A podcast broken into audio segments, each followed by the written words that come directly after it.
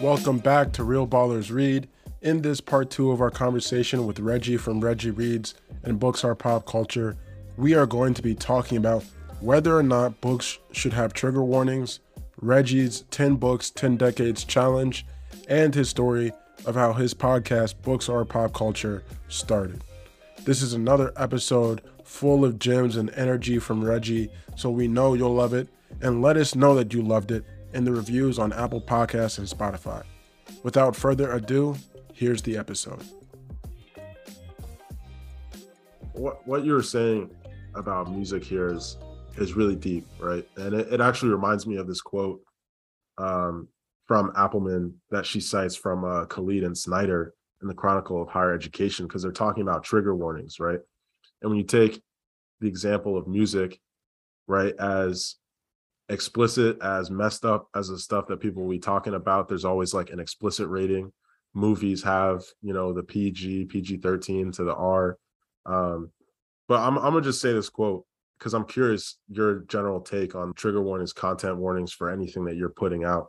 But here's what it is. So it says as it happens the distribution of trigger warnings by topic often seems arbitrary suicide sexual assault and eating disorders typically make the cut warfare, cancer, and starving children do not. We don't think we have the expertise or moral authority to make decisions about what kind of pain, not to mention whose pain, matters most. Indeed, we're skeptical that anyone does. So that was the quote. And, you know, going to your point about reading books to be disturbed, I mean, you know, are you intentionally trying to put people onto books that disturb you?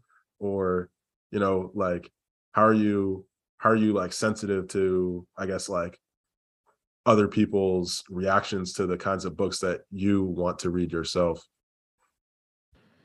Yeah that's a that's a dope question. Um and the, the first thing i'm gonna say is this is, is as far as i know i am someone who is in like good mental health as far as i know right i think that's important to say because mental health, I do my best to take it as serious as it, it should be taken, right? Now, having having said that, I don't assume trigger warnings on anybody. I assume that I can be my full self with you until you tell me otherwise. So for example, one of the most violent books I've ever read is A Brief History of Seven Killings by Marlon James. But it's also really good literature. So if we're having a conversation and we're talking about really good literature, I'm just going to mention a brief history. Um, I there's a chance that I will mention a brief history of seven killings. I guess my trigger that I say is it's the most violent book I've ever read, but I don't like getting to specifics. And and I mean, just to throw it out there, I'm gonna assume if I tell you the name of a book and one of the words in the title is killings, that you're gonna get the picture.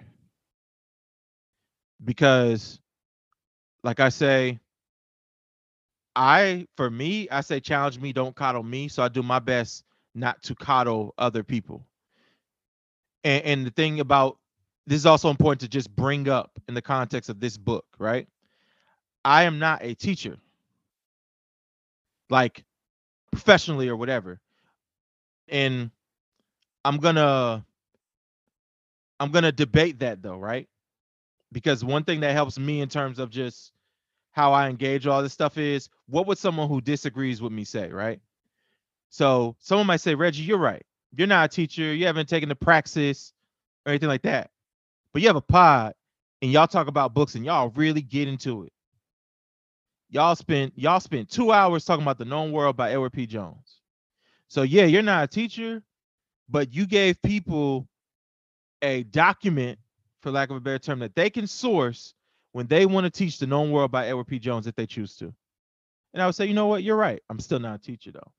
And both of those points would be able to exist though. Right. Mm. Yeah. Um now back to your question about trigger warnings. Um, I don't assume them on people, and I don't necessarily. I don't need them. Right. Um, I could just leave it at that. I don't need them. Um, so what I, I guess, wrongly did was assume, hey, I don't need them. You don't either. I think it's like valid and stuff like that. I think they're valid. I think um you know, there, there's just some really foul shit that people do, um, and that people have experienced. And you know, I don't want to put you in a place where you know you're not safe or you're having like these uh, bad memories of something unspeakable that happened to you. So earlier I mentioned I'm a solutions oriented guy, right? I try my best to be one. So I don't know like how this would affect the business or whatever. But something publishers, I'm not saying they have to do this, but something I think they could consider is sure we kind of so when you think about it, right? Because because Jan, you were saying this, right? You were talking about how movies have like the ratings. TV does too with TV MA, TV 14, TV PG, and all that, right? Yeah. Because that was a big thing with wrestling. How when when I think it was Linda McMahon was trying to like go for mayor or some political office, they went to TV PG from TVMA because the Attitude Era was wild as hell uh, with WWE. Wow. Yeah. But they went to TV PG, and that's why for a while you weren't seeing people get busted open and, and blading. You know, that's all blading anyway. They're not they're not really getting busted open by no chair. Um, but they weren't blading or anything like that for like a few years until like there were like rare instances like they would have like Brock Lesnar come in and like elbow somebody across the head to try to make it look like he brought his UFC to uh to to wrestling and stuff like that. but there was a long time where they stopped, right? But you you got the rating. So perhaps there can be because what I learned and, and the reason why this is intriguing to me a little bit, this rating system, is because there recently was a movie that came on Netflix called Blonde, which is a fictional biography of Marilyn Monroe that was originally a novel authored by Joyce Carol Oates, and it received an NC-17 rating. Interesting. Right? And rare is the case that a movie receives an NC-17 and it goes through with it. What happens is movies receive NC-17s and they edit. Such movies are American Pie, Pulp Fiction. Um, what's another one? Uh, I just seen a list now. I'm blanking because I'm on your show, right? But we'll stick with those two: American Pie and Pulp Fiction. Yeah. Right. Were NC-17 movies initially when they submitted to the whatever I forget the acronym. MPAA. MPAA. Yes, thank yep. you. When they submitted to the MPAA, they were given NC-17 ratings and they scaled it back. And then Scream. Scream's another one too. Um, the first Scream was originally given an NC-17, right? Mm. And they scaled it back, made a couple edits. Sometimes they only got to uh, cut back like 30 seconds and they get an R, right? But they didn't do any of that with Blonde. It was like, yo, fuck it, it's NC-17, right? And that's provocative as hell too, right? Like, yo, I never, like, how many of us have seen a movie that's in? I haven't. I am 32 and I haven't seen an NC-17 movie. right? I had I had 15 years to see NC-17, and I've been wasting my opportunity, right? but nonetheless, I think perhaps something that the publishing industry can consider is maybe like a rating system. Now, mm-hmm. let me debate this though. Reggie, we already call books young adult, children, and adult. So mm-hmm. they might say, look, we got our rating system. We assume that people who read adult works are going to expect adulthood to be mirrored in their work, the good, the heinous, and everything in between. Mm. We even have genres, Reggie. We have science fiction, we have romance. So if someone wants something that will be like kinder to them, they can read a romance. Romance even has a trope of happily ever after that people can lean into. So I don't have like a I guess a correct answer obviously to this trigger thing But for my, I don't need them personally. I'm not mad at someone who doesn't. There is a way around it because even because like one thing I've even suggested with books is y'all need to do like an end credits in your book.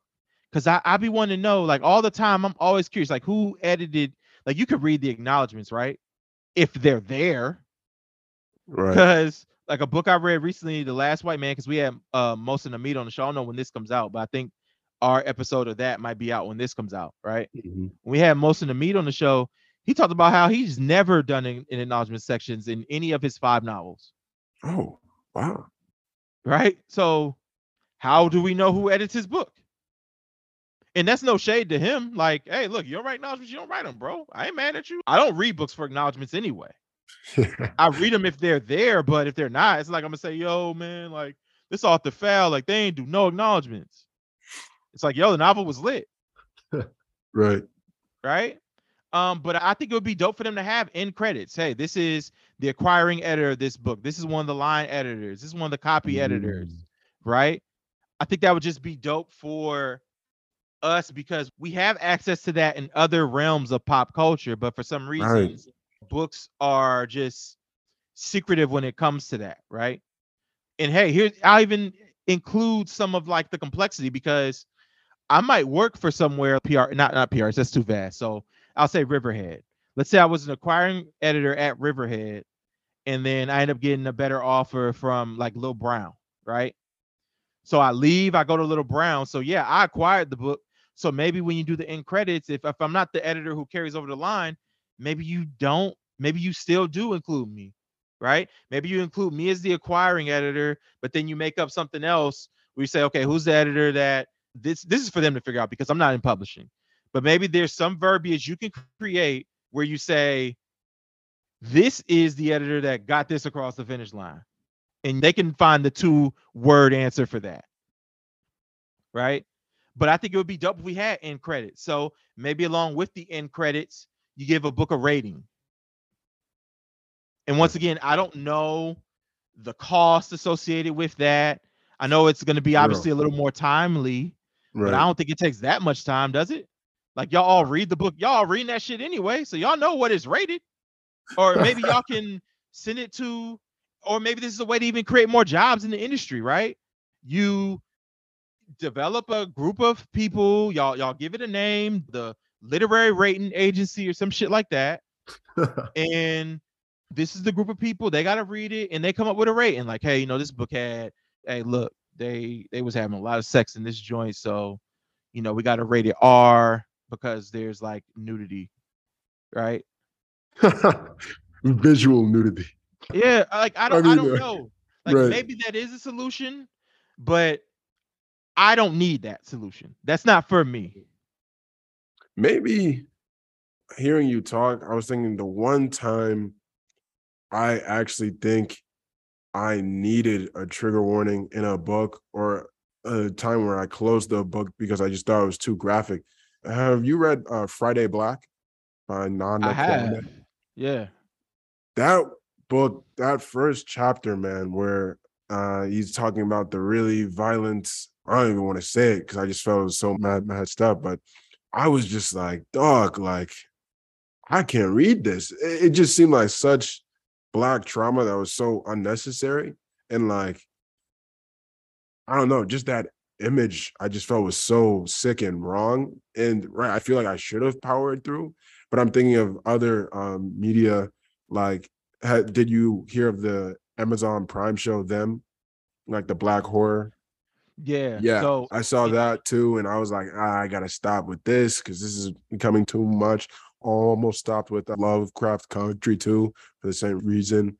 Um, but yeah, I think when the black trauma gets to a point where I feel it's excessive or performative, I'm just like, who is this for? Because it for sure do- doesn't feel like it's for for me. Um, and but that's but yeah, that's that's the only time where I was like, you know what? I'm just gonna close this book. I, I don't even want to be dis- disturbed in this in this way. You I know so. But what was your experience with that book? Yeah, I mean to be honest, like I, I don't think there's once again me personally. that book didn't trigger me at all. I mean, I I Wow, really? I can't tell you a book that has. I mean, and Wow. this is someone I'm not like a horror aficionado per se. Like I don't have like this uh right. this long Rolodex of horror movies that I've seen, but like at the end, I like like October is lit for us because we're like, yo, we're gonna watch horror movies all month. and that's just kind of like our, our shit, Oh no. right? Oh no. Yeah. So so like that's just how I get down. So I, I don't know. I, I haven't I haven't come across like don't get me wrong, like I was saying, Brief History of Seven Killings.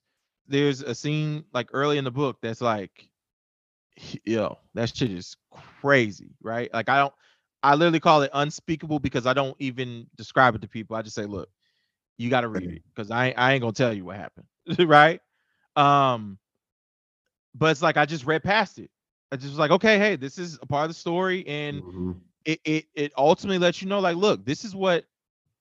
And it's so interesting because authors trick you too, because usually they kind of open the book with like some wow, and rare is the case where something I don't want to say rare, but often it's not the case that they'll do something that supersedes that in terms of like how wild it was. They kind of show you the handshake in the front of the book Yeah. and they say, "Hey, look, you're gonna do this handshake with me. If you do this handshake with me, you can join the club, right? But if Mhm. not, then you know you can close the book and maybe we'll meet each other later or something like that, right? And a lot of times authors do that, and I think Marlon James did that with A Brief History of Seven Killings. Um, and, and it's not necessarily always like with violence and shit like that. Sometimes they do it with just provocative takes or just things of that nature. Um, but nonetheless, there hasn't been a book that like triggered me. Mm. Right. No, I mean, the the way you were talking about that Marlon James book too made me realize there's something about reading that can feel even more real than a movie or a TV show can make it feel. Our And imaginations go crazy, man. They go crazy, and it's the, the tension, the slow build of the emotions. Janet and I talk about the bluest eye all the time because I think that was one stomach churning book.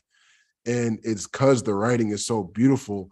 And you're like, what just what the fuck am I feeling right now? Because I'm sick to my stomach, but like she's clearly in her bag. You know, she's writing her ass off. It's beautiful writing, but just the the the way hands creep up skirts, I'm just like, oh, like, I, oh, like I, I can't even talk about it now. Um, I'm thinking Yeah. of native of native son too, obviously, because he just holds so much sus- sus- sus- suspense in those scenes, and you feel just the rage and gore in a different way than even if you couldn't, even when you can't see it. Yeah, I mean, look, man, and, and here's the thing. they're trying to make sure these kids don't engage with Morrison, and they, and they probably I don't know I don't know about Native Son's journey um through book Yeah. banning, but, but I remember reading it, and there, there's ban worthy material based off the shit they banning, Yeah. right? Look, these kids, these adults, these literary citizens of all not all ages, but I guess of a certain age going forward, need to read Native Son in the Bluest Eye. Like if you want to read black literature, you, you you should get into that. Uh, You know, I, I'll say should not need because I ain't I ain't I am not a fan of saying like, yo, man, you know, you need to read this shit. Like, because I think you can have an equally fulfilling reading life and have no idea who Toni Morrison or Richard Wright is. I'm I'm completely open to that. Um, you know, but my thing is if you say, look, I'm trying to read African American like literary, you know, style books, and I really want to go to like the route I want to read those who are considered the best of the best. I mean, Morrison and Wright got to be up there. Like, if, if you're not reading Native Son and the Bluest Eye, you know, then then what are you doing? If if you say that's your goal, Facts. and and, Facts. and the bluest eye is definitely one of the best debut novels i've ever read so it's like to reduce that novel to just the the incest that takes Mhm. place in there is a reductive reading of that work Very like much. there are bad things that happen but the bluest eye is also strange the bluest eye is also funny The Bluest Eye also has very clever turns of phrase, right? It, it's Toni Morrison. Like her her books are her books are much more than a particular scene that you can quote from them. Yeah.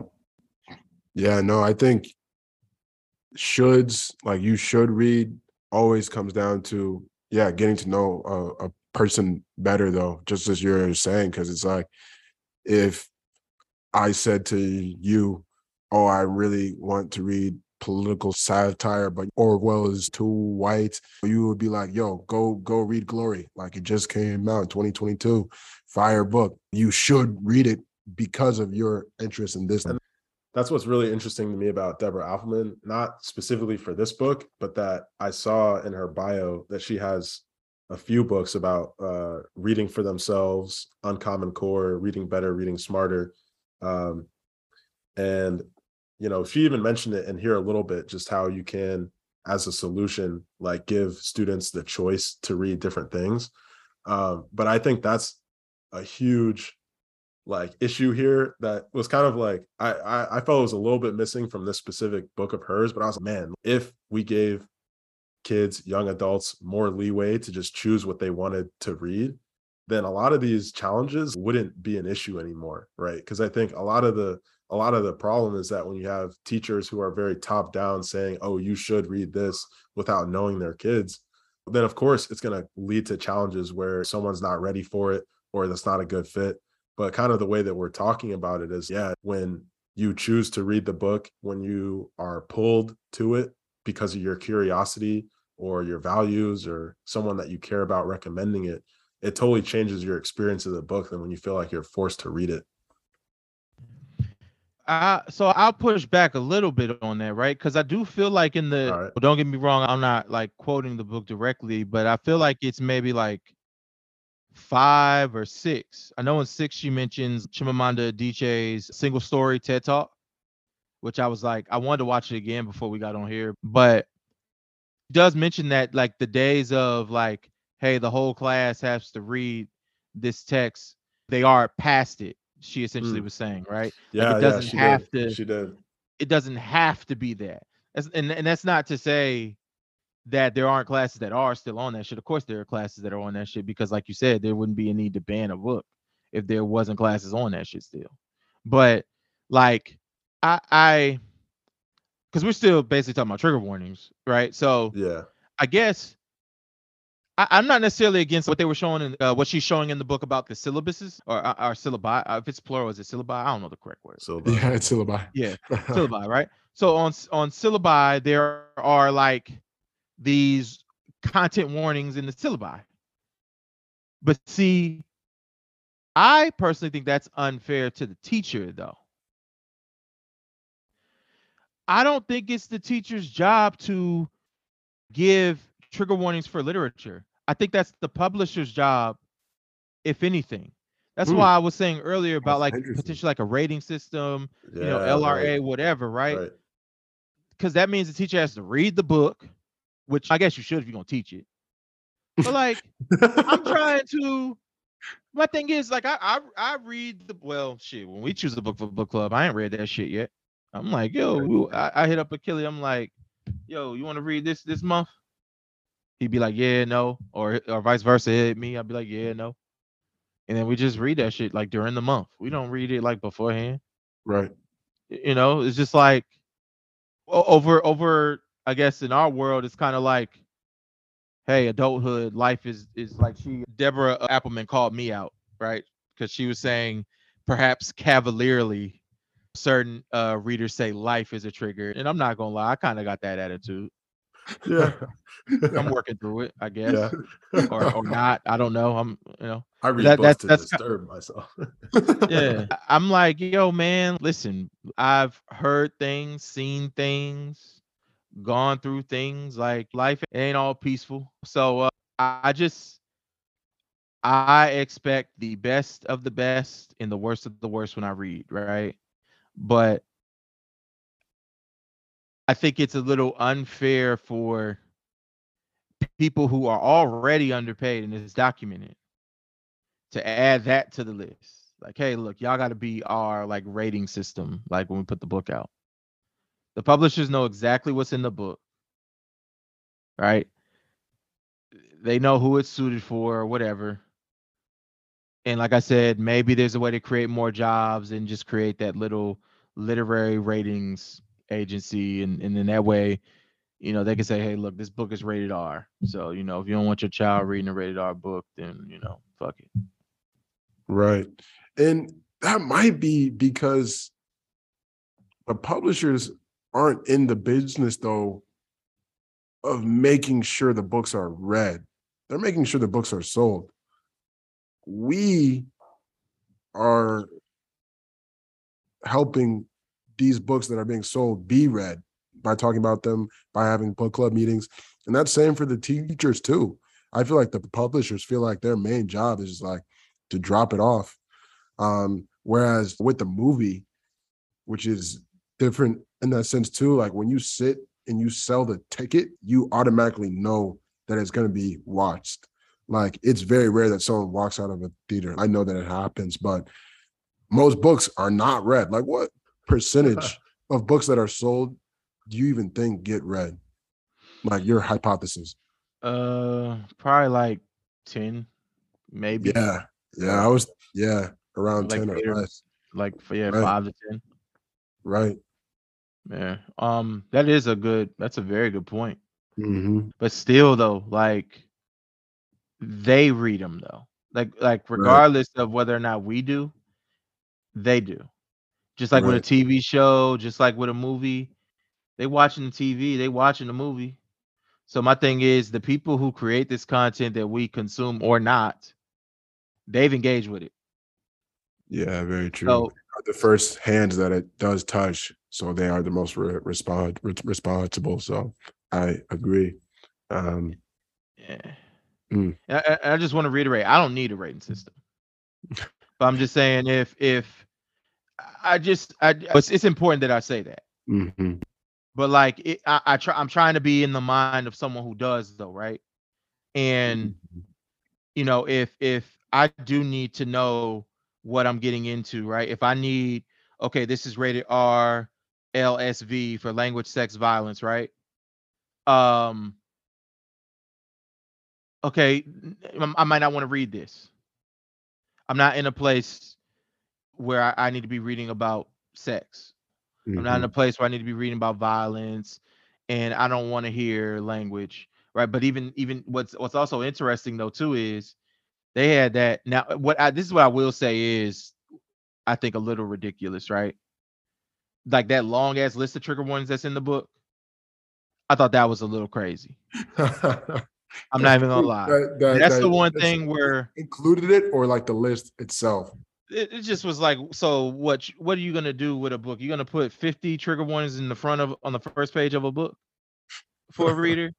the thing about that too is, and and there were examples in the book that were like talking about, like I remember, um, I forget what the state was, but it was like four parents that had an issue with maybe it was it was like uh it was like the teaching of of slavery i believe yeah, california, It was, I think, To Kill a Mockingbird, Huckleberry Finn, uh, some other book, and then uh, Roll of Thunder, Hear My Cry. yes which was another yes book that we talked about with uh Howa actually on the show.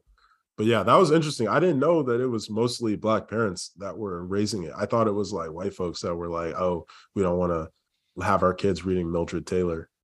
yeah but what's what's interesting about that is right is and, and i'm gonna go back to this uh this this blonde thing real quick. Like people are so offended that like marilyn monroe is depicted and they call it like trauma porn right? And it's and and the thing that i think is so interesting about that is not to say like i think she deserves to be depicted in that way or anything like i ain't i'm not i'm not invested in marilyn monroe to have any feelings about her right Right. know and i know she passed away a very long time ago right um and there's interesting circumstances behind that too i don't know if y'all Yeah. have ever heard about that Yeah. but nonetheless it's interesting how a movie about enslavement could come out every year. I don't be hearing all this shit from all y'all. But as soon as one of y'all Mm. faves is going through some shit, right? Cause cause like and they they're saying there's like sexual assault in there. There's a whole bunch of that. A whole bunch of um just her kind of like like the actress who's playing Marilyn Monroe. Mhm. She's just nude a lot and exploited and this and that, right? And you know what's interesting about that, and this kind of relates to the book, is first off, this is fiction. This is a Yeah. this movie is not a biography or autobiography. It is a fictionalized biography. Some people claim to enjoy fiction, but they don't really know what fiction is. They don't know that fiction allows for your imagination to roam. And your imagination, just because like here's the thing when I when I say let your imagination roam, that sounds like a beautiful thing, doesn't it? Like you can think and you got all this possibility, right? and, and all these options. It sounds like the most beautiful thing you've ever heard. Let my imagination roam free. But some people's imaginations is gonna go to some dark ass places. And apparently Joyce Carol Oates' imagination did when she wrote that book. The book is 700 pages too. yeah, Ooh. she, I, I think looked it up. Yeah. I think Joyce Carol Oates said it was like one of her favorite books that she she wrote, or like the best book that she even wrote. She was really Oh, proud of it. Yeah, You, you see what I'm saying? So like, you know, right. No, I mean And- on that on that point though, um, of just fi- fiction having taking that power of the imagination. Uh, we've been talking about Toni Morrison. I remember remember in her documentary, The Pieces I Am, they tell this story about how, as a professor, she had all of her writing students write about a point of view that wasn't their own. So it had to be a different race, different gen, gen, gender, and felt that this was critically important that they developed this muscle. And I'm curious for you, given that we're talking about like American Dirt, which is that exercise like Toni Morrison could have assigned her to write that novel in a sense, like spirit spiritually, if she was one of her her her students. Like the, the positionality of an author is so important now.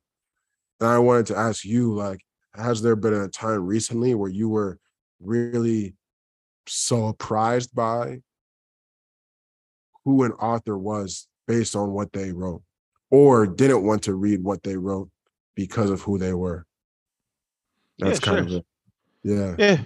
Um, like there's a there's a book out right now called Dilla, right, which is about oh yes legendary producer uh, J Right. Dilla, right?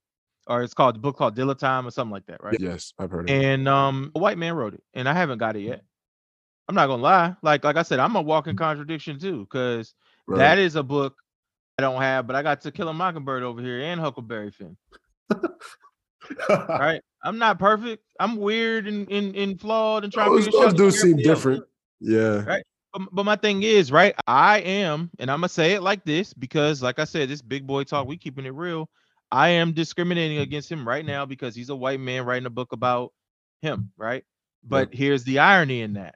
I got a book about Nipsey Hussle that a white man wrote right here in, in my crib. yeah i was gonna say i was gonna bring that one up too So I'm cherry picking. You, you know what I'm saying? Like, why can't why I got the Nipsey joint, but I don't got his? What's the difference? It's the same shit, right? And it's and it's like my thing is, and here's another thing I've just been thinking about too. Um, what if because I could search the web, right? Because here's the beautiful thing about the web.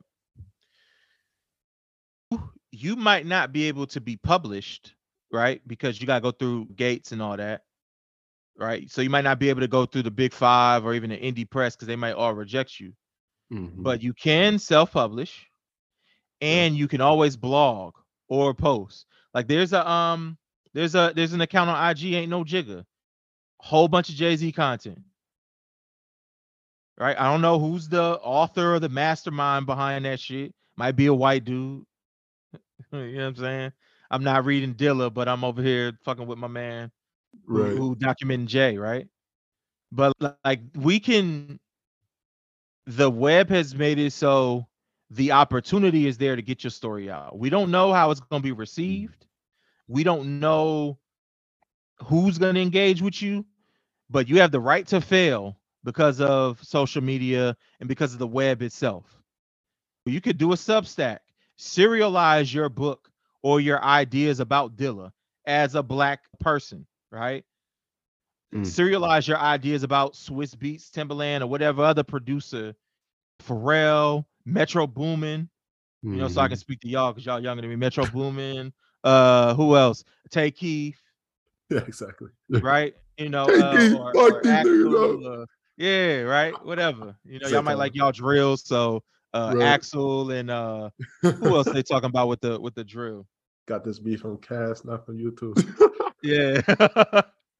right. So like we all have a right to like put our story or our interest out there that, that's democratized. And you might not get your million followers, but you can still do the work and hopefully it'll be like Field of Dreams. If you build it, they will come. Yep. Yeah, you know, I wanted to talk about definitely with you something that you've built because today we've talked about you wanting to read the best of the best, the worst of the worst. You mentioned Kane earlier, and something that we didn't mention in our intro is that you also created the 10 books, 10 decades challenge. Um, so we'd love to just hear the story of like what inspired that, uh, what you've learned, maybe how books have changed, just like generally chop it up around 10 books, 10 decade. Yeah, appreciate you asking about that, Jan. Thank you, man. 10 books, 10 decades. I'm thinking I was probably like on my bed reading or something, and I was just thinking about all the books I'm reading and just like when they came out. As y'all know, I mean, I didn't mention, I don't know if y'all do like every book that someone mentions during the show in y'all show notes. As far as 10 books, 10 decades, I was just thinking to myself, like, I should do something to organize this a little bit, to put a little more intentionality behind like how I'm choosing the books when I go back and read the classics, right? And I think part of this, so I'm gonna mention something I did in 2017 that I think without this, I probably would have never created 10 books, 10 decades. So in 2015, 2016, when I first started reading, I was reading mostly men. Right? Which a lot of us, a lot of men only read men like bookstagrammers. We a little evolved and shit. We trying to read a little bit of everybody and trying to do the right thing, and that's good, right? Because I would be deprived of literally my favorite author of all time, Toni Morrison, if I didn't read, if I still read only men, right? And probably my second favorite, which is Ann Petry, if I only read men. But in 2017, I said, you know what? I'm gonna read 20 books in a row written by women. And it's all my Goodreads. Like if y'all on Goodreads, you can see it. It's all there.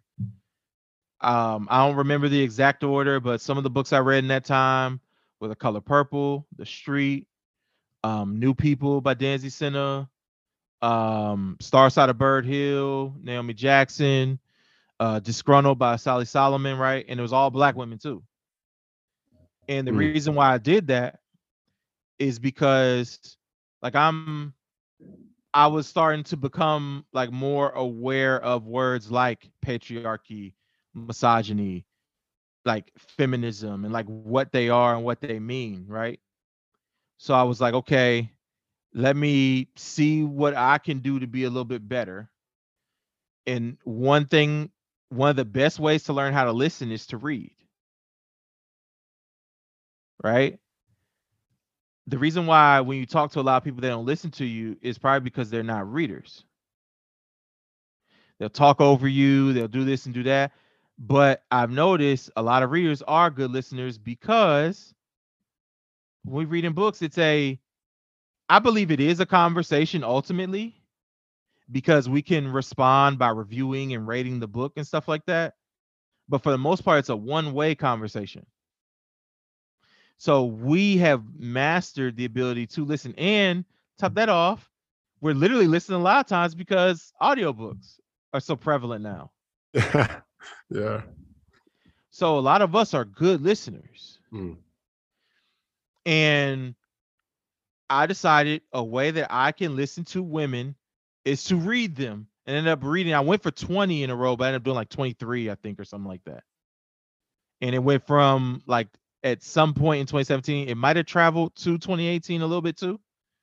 Uh, but yeah, nonetheless, that's what it was. It was like I just read a bunch of those books, and, and that opened my mind, and I think it made me. I've always been someone, and I've always been like, I shouldn't get no cookie for this, right? But I'm just gonna mention it. It's just part of the story. I've always been someone who've had like, and and I never found it difficult to have platonic friendships with women. I know y'all know certain niggas that like they Nah, platonic bro, friends like, are I only can't. I can't Yeah, hang out with no girls, bro. Yeah, Nah, the- bro. you know, it's all it's all conquest when it's women, and that and that Right. I don't advocate for that. I'm just Right. keeping it real, Yeah. right? But I've always had platonic friends. I've always been platonic friends with women. My my entire, I guess, girls when I'm a boy, but whatever, right? I've always been platonic friends with women.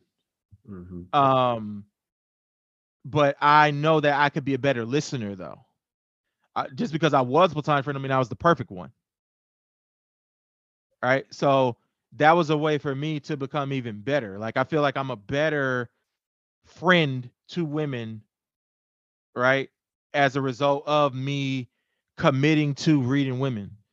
And y'all see what's going on behind me too. Several of these books are about women. I got them facing y'all and shit. Yeah. So ain't nothing changed, but it's just like, um, what was I? What was, what was the main point? I'm sorry. Uh, well, the you're 10, talking about 10 decades challenge. Timothy yeah, Decades, and yeah, how yeah. the- yeah. Talk about this as it pertains to 10 decades because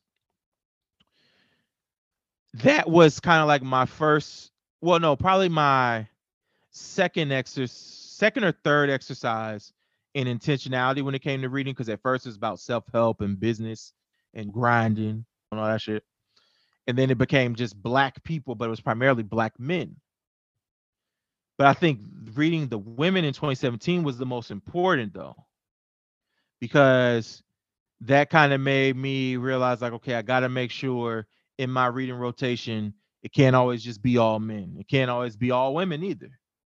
Right? It needs to be some type of balance.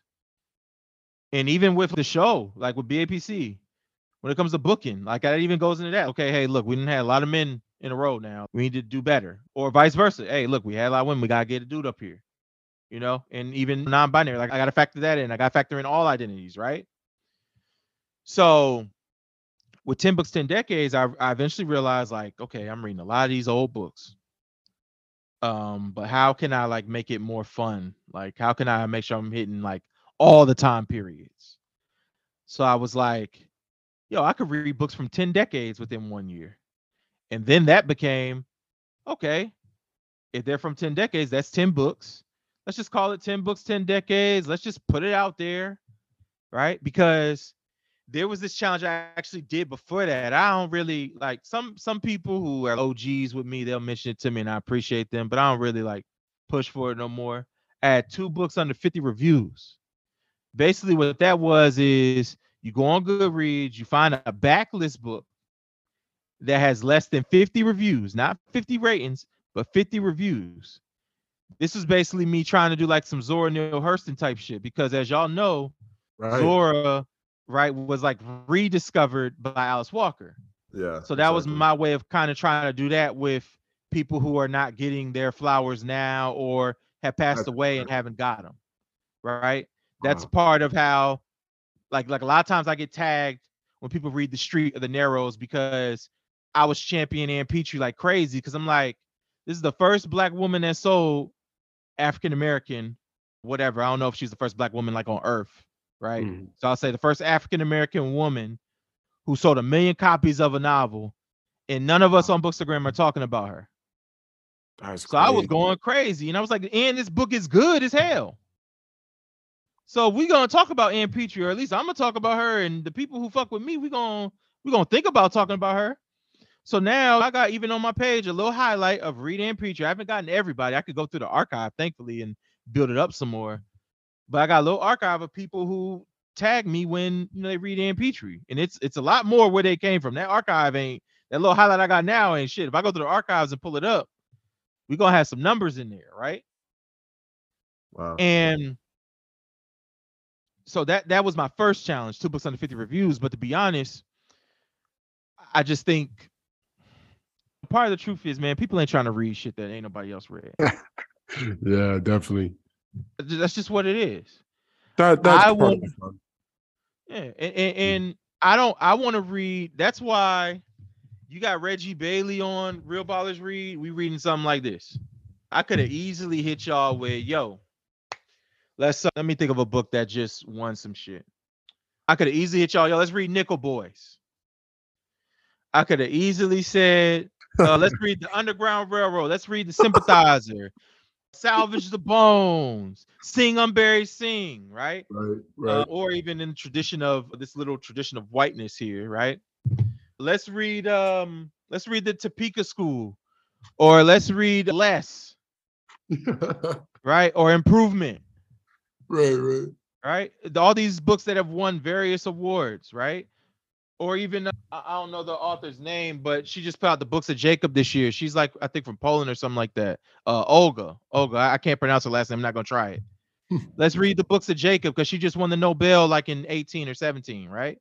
Wow. so many popular act highly praised books I could have came up here with, but I'm not into that. I want to give y'all something that they only got to come to real ballers read to listen to. Right? Like now, maybe someone might hear this shit now and do an episode about it on their pod. Facts. But we did it first though. Right. And that's why I started something like two books 50 under 50 reviews. Yep. but eventually became 10 books 10 decades because what i wanted to do was just meet i mean shit we keeping it real i didn't want to start a challenge that no one was participating in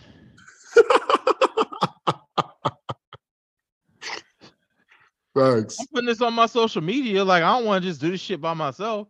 And people were doing it and people still do it right? There's some people who have been affected by it and now they look for the underread book. I still do. But i am like mr 10 books 10 decades now though because that really connected with people because now they don't got to worry about how many reviews a book have and some people having trouble locating like they were finding a book and i literally was saying it in the description of the challenge right? It has to have under 50 reviews. It has to be published before this year. And people would just pick a book that came out yesterday that got two reviews. It's like yeah it only got two reviews. It came out yesterday.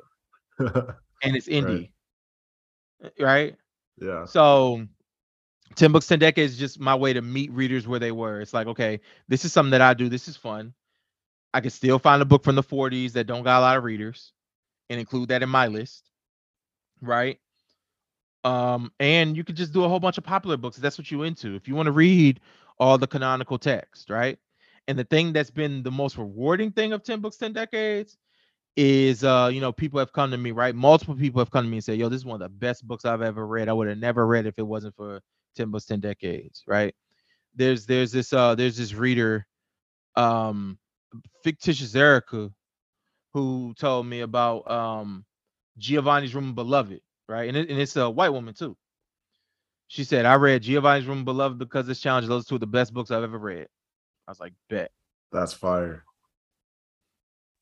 Wow. It's almost like a new and better kind of book club, though, because it's like you all get to be reading all this diverse range of books, all get to be talk, talking about it. It's just, it was, it's such, such an incredible idea. One of the, the coolest things that we've seen on Ball, Ball, Bookstagram, definitely. Do you have a challenge that you're thinking of for 2023? I know that's going to be under wraps. Uh-huh. Nah, I mean, not a challenge. I'm just doing 10 books, 10 decades every year. Honestly, that's annual. Oh, right. Yeah. right. you know, right. and and I appreciate what you said too just now about like Right. The um just like all of us kind of being a part of a large book club. Like the thing that Yes. Yeah. I like when I made my post, I said you can curate your own canon. We we once again solutions oriented, right? I ain't gonna get on my page and complain to y'all about how white the canon is and how masculine the canon is. We all know what that is, bro. We all know it, and my face already blue. So I gotta do something about it now, right? And the do something was let's I'm gonna create this challenge. Now we all create our own canon. Imagine if all of us are like seeing who's doing it, right? And, and there are ways that I could be more engaging with it that I, you know, as I even talk to y'all now, I'm thinking of like, okay, how can I even just touch more people with this shit, right? And I got my mind working a little bit, but it's like now maybe because it's challenge in the 40s, we we all done read Ann Petry, and now when we all have children, or if we have children, we might go to the school board and say, "Hey, look, there's this really good book. Like if y'all teach Black classics, that y'all should consider teaching, and that's um The Street by Ann Petry. Maybe in the 70s they'll say, look, if y'all want to talk about slavery, there's this really cool book y'all should teach that'll spark really good conversations in your class called Kindred by Octavia Butler. It's like fantasy, it's it's a thorny topic, right? And it and it puts readers in an uncomfortable place, right? But I think the the fantastical element makes the heavy topic go down a little easier. Like now you can start to what what I'm trying to do with this, it's always bigger than just the act of you reading the book. Yeah. Like it, I want real engagement, and then I also want people to engage with the books the way Appleman is describing. Make it impact you, make it disturb you, make you make it change. Like you can read these joints and have fun with it, but you know, the type of reader I am, like I want to. I like when I say, yo, I read like when I'm having a conversation with somebody and we talking about some real shit that happened or whatever, and I can kind of like talk about how this actually I can tell them. So I read this book called this and that. I tell them a scene, and I'm like, this is what this moment reminds me of. And that's what I'm hoping. Like literature really does help us understand everything that's going on. And um, I think 10 books, 10 decades. It's so crazy how the 10 books 10 decades challenge is in conversation with this work right i'm developing this thought while i'm talking to y'all too so i appreciate y'all giving me this platform it's in conversation with this work because it does help you understand like okay in the 20s this is the book Nella Larsen had to write about a black woman passing in 1929 Mm. because this is what it was like this is how life was these are the opportunities or lack thereof that women had. This is why a woman would consider concealing her black identity because this is what life was like. Shit, she right. The novel probably wouldn't be called Passing in 2020. It'd just be called Black as Fuck or something, right? Black That's AF. Yeah, or Black AF. Yeah. Right. Kenya Barris. Yeah. And, and that's no shade to him. I haven't seen it. But it's just like Right. now you can just be a light skinned black person. You don't got to consider. And I'm not saying there's probably are people still passing this shit. I'm not saying that's just dead. We would Right. never know. But like, you don't have to no more though. Like Mhm. I, I, I would, I'll say this: it's probably niggas still passing now, but it, it like let's say it was, let's say seventy percent, and I'm just throwing that number out there. I don't know the number. Ugh. But let's say 70% of fair skinned biracial people chose to pass in the early 1900s, right? In the 2020s, I would guess that 2% of them are doing it. Yeah, I was thinking like, man, what percentage of parents are still taking out the brown paper paper bag on, on their kids? Like, hey, you know, that would that would be crazy. No, I, I feel like yeah, it, that's that that's got to be so small though. I think culturally, I would think I mean, black I mean, culture has shifted a lot, a lot. Now you got more non-black people trying to pass as You black know? than you do black people trying to pass as not black. So you know Feel me? Like Those black is in proportions totally vogue now. Yeah. It is. It really is. And the whole time it was in vogue then too. yeah, yeah, that is true. because Yeah. the white folk was was slumming. Y'all heard about slumming? Like when they used to like come uh-huh. from the suburbs and like they would go to Harlem to go to the clubs and oh, shit Oh, like that. They called that Oh slumming. yes, yes, yes. Yeah. Black always been in vogue, but they was just trying to you, you know how it is, man. When somebody in power and somebody under you is like fly, you gotta tell them they ain't shit so they don't supersede you. Mm-hmm. Mm-hmm. exactly. Yeah, that's that's uh, what Norman Mailer, Mailer wrote about in the White Negro. He's like, oh yeah, all these white kids now trying to ba- pass as black by being cool and listening to boom bap and jazz and all this shit. Um, but yeah, I definitely want to talk about books are pop culture too. Such a big fan, man. Just an incredible show. Yeah, for real. You all are brothers. really our our vision and our big bros on the platform and just the guests and the topics and the range are insane. And I just want to ask a little bit about your journey with finding your own voice and, and confidence with that podcast as we find ours. Yeah, and I'll add too, uh, just your your relationship with Akili as well, how that came together, just generally setting the context for books are pop culture to even thrive as much as it is now. So yeah, I was literally about to go there too. So we're on the same page. Uh, first off, Jan and Miles, thank both of y'all for even giving us consideration at all. And just, I'm not sure how many y'all caught or whatever, but even if it's only one or 30 seconds of one, like I even appreciate you giving it a Oh, click. Several, man. Several full episodes. No, thank you. And I say that, and I'm I'm gonna answer the question directly, right? But like I said, I don't want this to be like every other conversation y'all had, right? But I say that because there's so much content out here, bro. So like as of this recording in my stories, right? I just reposted something I think is from like Say Cheese. And I'll be following the ratchet shit too, right? And and shout out to the ratchet shit for real, because the ratchet shit be spreading the information just like the the professional shit, Like, right? Not always good, but right? yeah. So say cheese, I believe it was posted. There's a million songs being uploaded daily between the DSPs, the digital streaming platforms. That's and, and let me say that again for listeners and viewers, whoever watching this, listen to this, right? They posted, right? And I'm gonna, and here's one thing that I would advise anyone to do. If you're really interested in the topic that you see online, don't just go off of the caption and the little picture that they post up. Google the article and read it your damn self too. But all I've done so far is just repost a little joint and I'm gonna find an article on it too. There are a million songs uploaded daily to the the DSPs or digital streaming platforms. So think Spotify, Apple Music, um, what I guess there's Amazon Music, Tidal, all that. A million songs being uploaded daily to those places, right? So that's why I say thank y'all, right? Because that's just music. Who knows how many episodes of podcasts are being uploaded on YouTube for the visuals, plus how many episodes are being uploaded to DSPs as well. I, I recently learned that there's 44 million, I believe that's the number 44 million podcasts on Spotify alone. And y'all know there with podcasts now, they do exclusive deals. So yo, you can only get this on Spotify, you can only get this here, only get this there, right?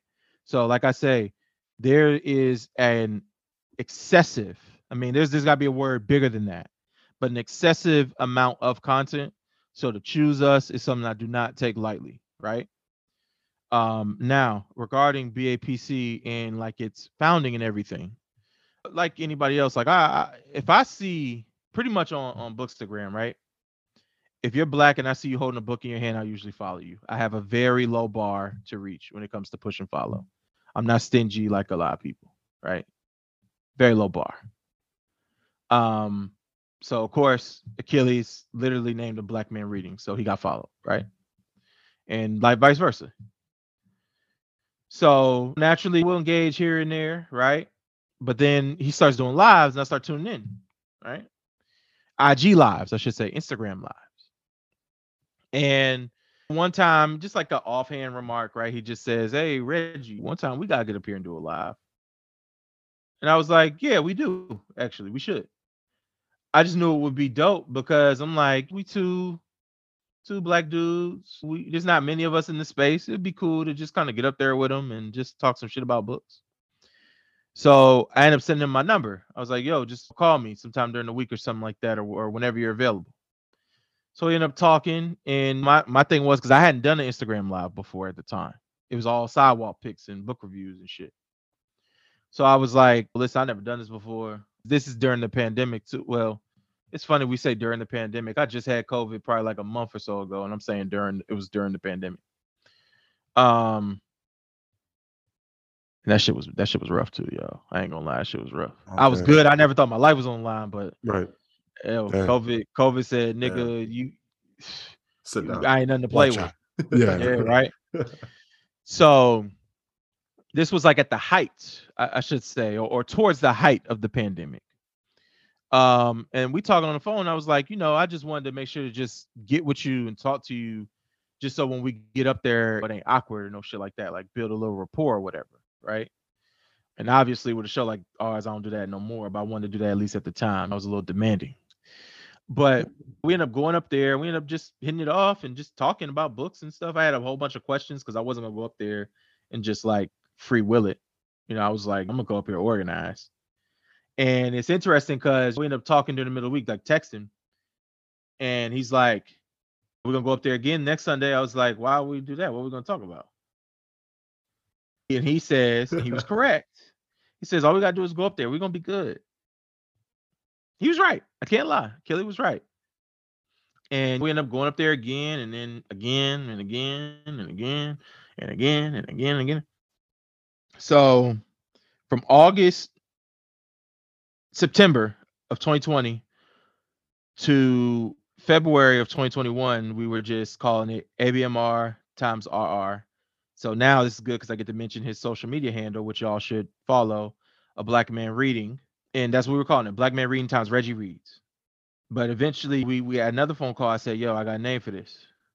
I was like, because at first we had another name, which I never tell because you never know, we might need to use it. But I was like, yo, we gotta call this books of pop culture. And I explained it. I was like, yo, books need to be authors or superstars, just like these artists, these other artists that we like. So many of the TV shows and movies that we engage with are based off novels or nonfiction Yeah. books or whatever. Yeah. Books are pop culture. People don't treat them like such, but we are. That's what we're gonna do, right? So eventually we announced the name during Wood a Week, which he does every year. Y'all gotta follow him once again, Black Man Reading. He does every year. We announced it during a Week. And March, as of March 7th, 2021, we had our first episode of Books Pop Culture, which was IG Live. All that's on our YouTube page now, too. All of our IG Lives as Books of Pop Culture, I think all of them or most of them are on our YouTube page now. And that that's kind of how it started, right? And it just evolved. Like at first it was just like us, and we still do that. We still do the just us episodes, which I really like that y'all are doing too, because it's important for y'all to showcase y'all intellect and showcase the work that y'all are doing too, right? Not that you can't do that when you have a guest on, but it, it's dope to do it like for y'all too. Like it's dope that people get to see, like, yo, y'all just read Native Son or reread it or or whatever. I, Uh, I think it was your first time, right? Uh, Yeah, it was Miles? my first time Yeah, it reading it. first time reading it, yeah. And it was dope to hear you and Jan talk about ET and just his impact on y'all. And look, man, I don't know if that was like a, a Freudian slip or whatever, but you kind of was like, yeah, uh, when we when I interview him, but he Yeah. said, no, I mean if if if, if I interview him, so I don't know if y'all got that in the tuck or whatever. I really hope so because I want the best for y'all, right? I want y'all to interview everybody, Yeah, man thanks. right? It was just dope to hear you talk about the book and just what ET means to you. Do the Freudian slip, right? I know you're persistent. I know that first no didn't mean no. So, anyway, it's just dope that y'all are doing that. And eventually we became like more guest oriented. But one thing that we've always said is, yo, like we in here doing the work and we're going to showcase it too. That's why every month we read a book and we break it down. That's why Mondays we put out these episodes where we talk about book news and stuff like that because all of it is making us smarter. Not just talking to the authors, but reading all these articles, learning about what exactly a banned book is, learning about the publishing industry, why it's important, why authors aspire to have their books chosen by Reese or Oprah, and what that means, right? How there were only, I think, what five debut novels last year that were bestsellers. or- Well, I don't know if that's the number. That might not be true. I think it was 15 debut novels were bestsellers but only like a handful or less did it without a book club. And Robert Jones Jr., The Prophets, was one of them. Right? Like this is a business. And that's the part that that is so intriguing to the both of us. Because with reading, you know, you just want to read the book and just talk about it, right? But it's important to note that the books that we are consuming comes from an industry that is over 80% white. It's important to know that hey, there are for the most part certain types of stories by black authors that come out from these big presses. it's important to sit with yourself and say, why is identity so important in all these books that I read by black authors? And it's important for you to sit back and say, because a lot of times they call that own voices, which implies that it represents, if not all of most of black people. But the thing that I say is, I don't think about my identity like that. I don't. Like, I think about it more because of the books I read. But prior to that, like I just, you know, I think from the looks of it, you might could tell both my parents are black. And then which would make my siblings black. And then me personally, I've always dated black women. Right? So I, there's really nothing. I went to a HBCU. Mhm. It, it's just that's just it's just life for me. It's not nothing to like explain. I just exist in it Right. Right.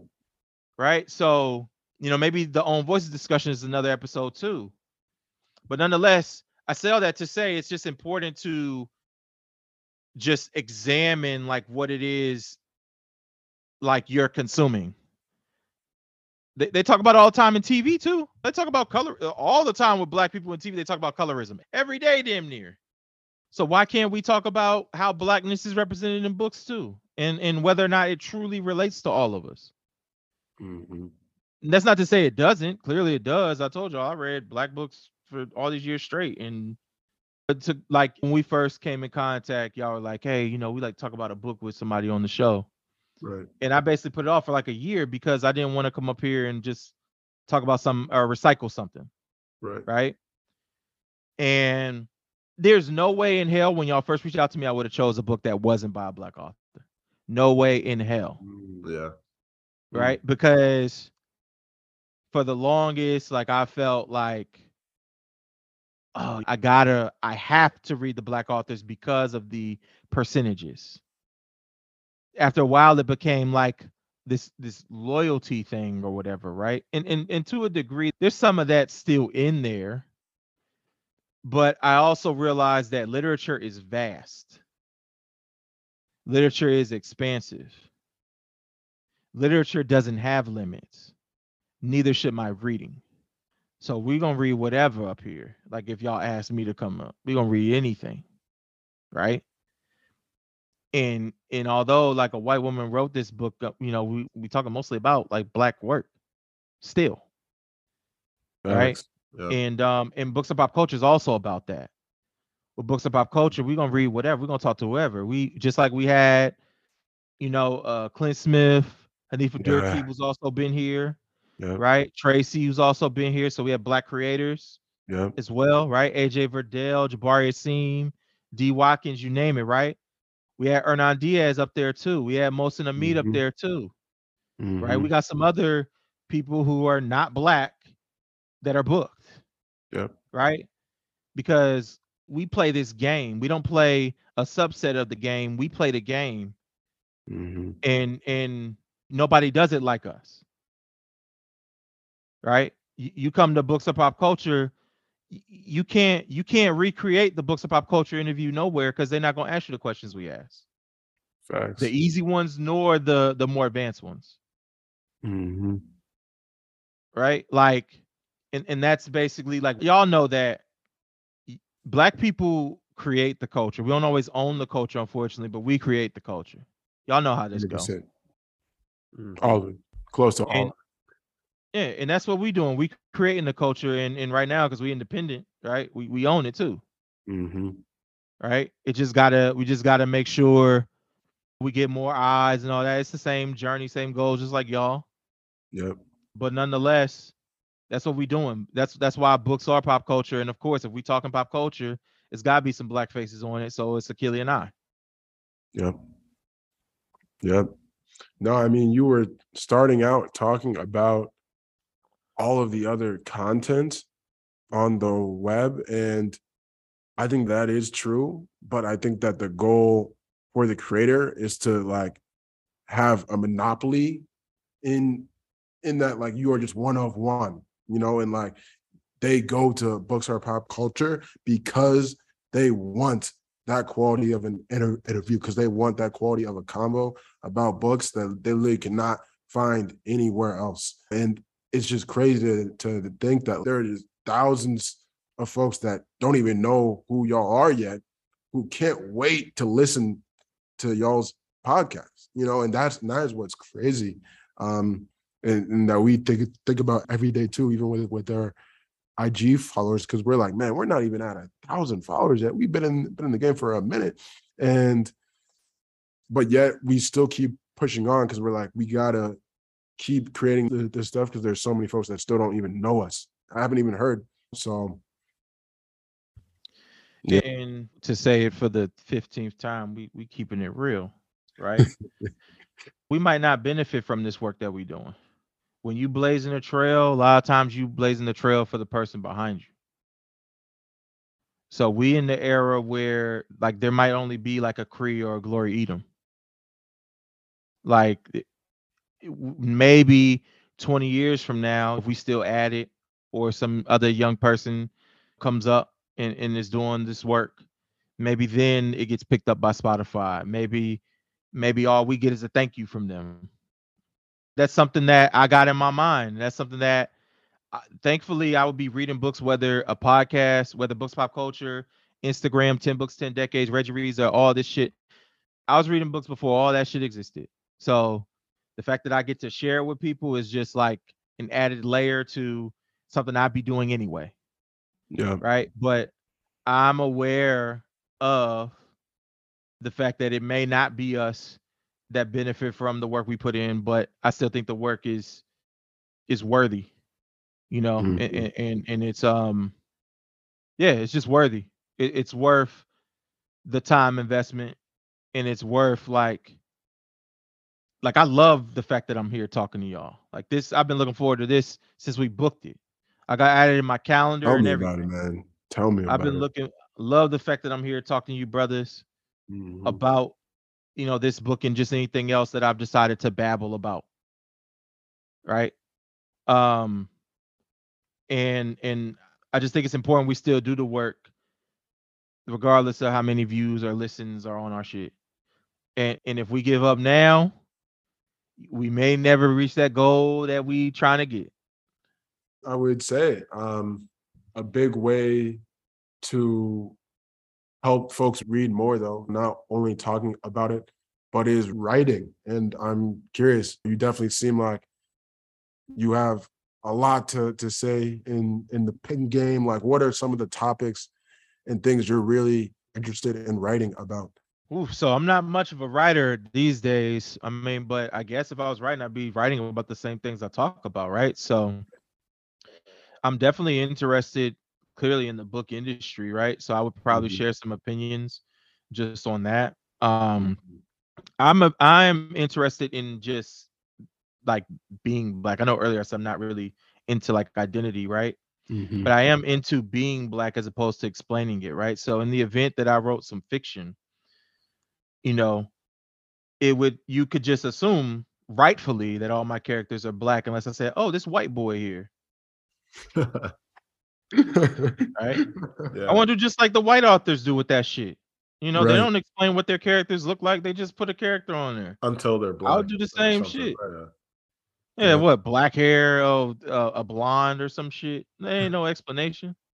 the the movie people who read that probably just put some redhead in that joint anyway. They don't care. Mm-hmm. Mm-hmm. But like, you know, I, w- I would definitely just because the thing is, like, I don't want to dismiss. I ain't, I ain't trying to be one of these niggas who like like there was this. I ain't even gonna say the account's name, but there was this one account that has a large following that like some months back was mm-hmm. like, you know, I don't know about slavery if it ever a black woman too.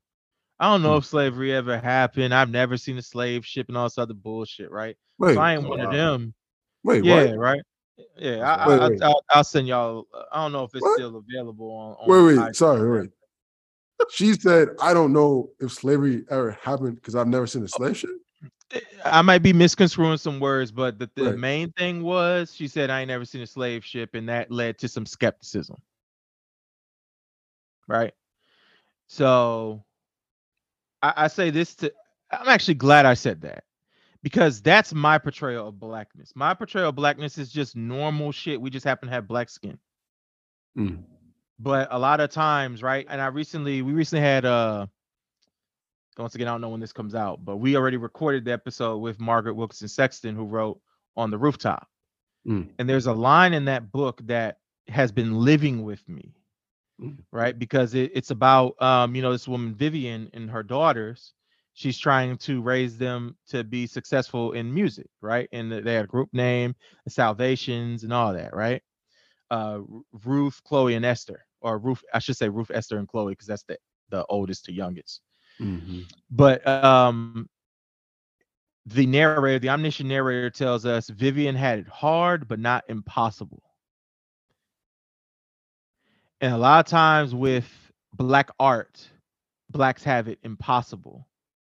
But the life we live for the most part is just having it hard.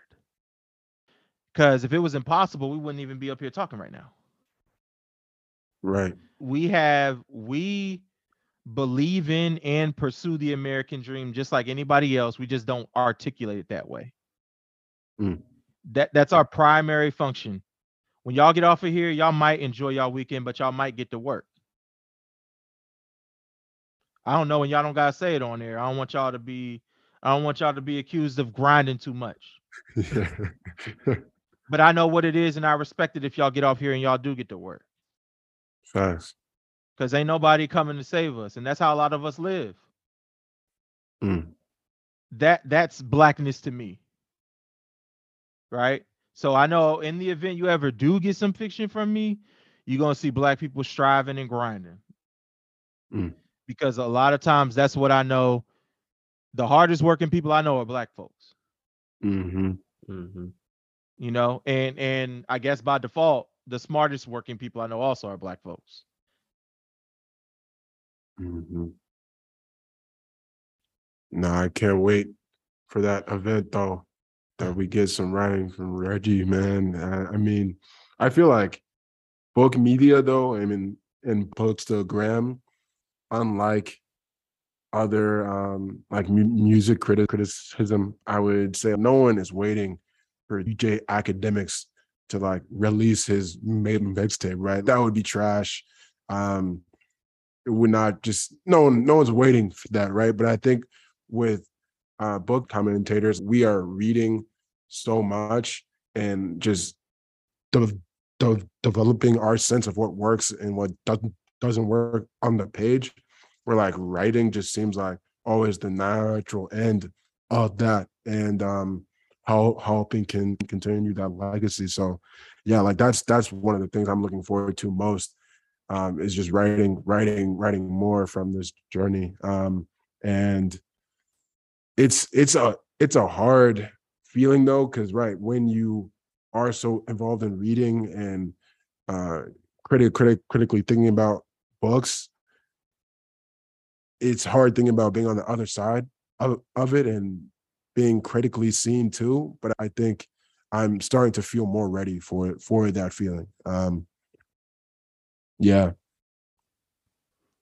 Yeah, I mean that's that's what it's all about. Like it's like I was saying with two books under 50 reviews. Like I didn't create a Yeah. challenge so no one would participate in it. I saw people were leaning towards 10 books, 10 decades. I was like, yo, two books, you my baby. You you mean so much to me because you my first, but I gotta move my, my second baby to the to the front lines now. Like that's life. And the good thing is they're both still my babies, right? Nice. And I don't have I don't have a favorite. Ah, you might as well. I don't, I don't know. We never, we parents never choose favorites. So yeah, man, like I, I'm not mad at that, bro. And you want your stuff to be engaged with, good, bad, and in between. Because Yep. let me tell you, this some this is some real shit here, and I mean this from the bottom of my heart. If I put out a book and everybody liked it, I feel like I failed. There ain't no reason I should Wow. depict humanity and everybody likes my book. I need Mm. my star rating to be somewhere between like a 3.5 and a 4 on Goodreads. Y'all niggas giving me four and a halves left and right. I'm being too agreeable. Yeah, I'm not in it to be agreed with 100%, bro. I'm Yeah. in here to have discourse. This this is first take. You know what I'm saying? Like that that's what I'm into. I'm into discourse, even if it ain't like debate or, or or like the functional. I guess we call it debate. I'm into that too. I'm just into like like civilly disagreeing. I, like you don't got to yell and scream at me. Like I ain't into all that shit, and and you ain't got to assassinate my character because of a book I chose to read or some shit like that, right? Right. Especially if I'm not out here like being a bigot. You know what I mean? And some people might argue, yo, this this you reading this book by this person is an act of bigotry, and you know, whatever. If you feel that way, I can't make you not feel that way. But my Mhm. thing is, I am here for discourse. Mhm. What um what point are you at with uh Kanye West now? I don't know if you're a, a fan, but that's just someone curious I Ugh. thought of I given just- recent events. I would just be, I just laugh at him, bro. At this point, I, I'm not. Listen, man. Like, a- as of this recording, this is the week of the White Lives Matter shit. He ain't moving. That ain't affecting my life. The rent still due. Hmm Facts. Yeah, that one that one was just so dumb. I was like, know what? I'm just giving up. I think I'm a, I'm still a fan of his music, but it's just like this. Why are we even tracking this stuff so much? Everyone's making a big deal about it. Like we all know that that shit true. It's like uh, okay, Yeah. you know. So no, but that was Yeah. just a thought that I had had. Um, Yeah. Mm. Yeah, no, it's just um, I mean, ultimately, man, like I, I just laugh at it. I, I'm not I'm not moved. I'm not gonna write no think piece. Like if I was a writer, right? If I was someone who was already prolific, Right. right? But- right. But, you know what? Here's the thing about here's the thing about that stuff too. That stuff is a business too. uh, the think piece writing. I mean, the think piece, the Yeah, yeah. criticism. Yeah. I mean, you got to think some of that is a part of the grind. Some of it is like, okay, look, this is easy money. It's low hanging fruit. Let me put something out there. This is part of my job. Yeah. I don't really want to talk about this for real, but I can. I have the ability to.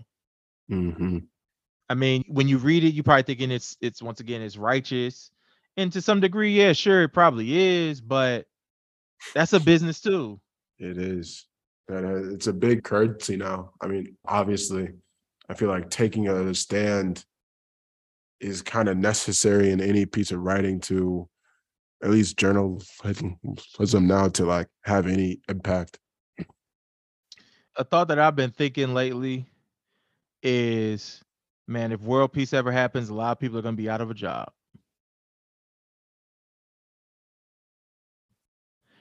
So let me tell you a secret: they're not invested in world peace because they want to pay the bills just like you and me. You have to, you have, you have to see. I, I've just been taking notes of all of your bars. I'm just like, damn, world peace I know, same. is not It's like- invested. Wow, wow, bro, this this this big boy talk, man.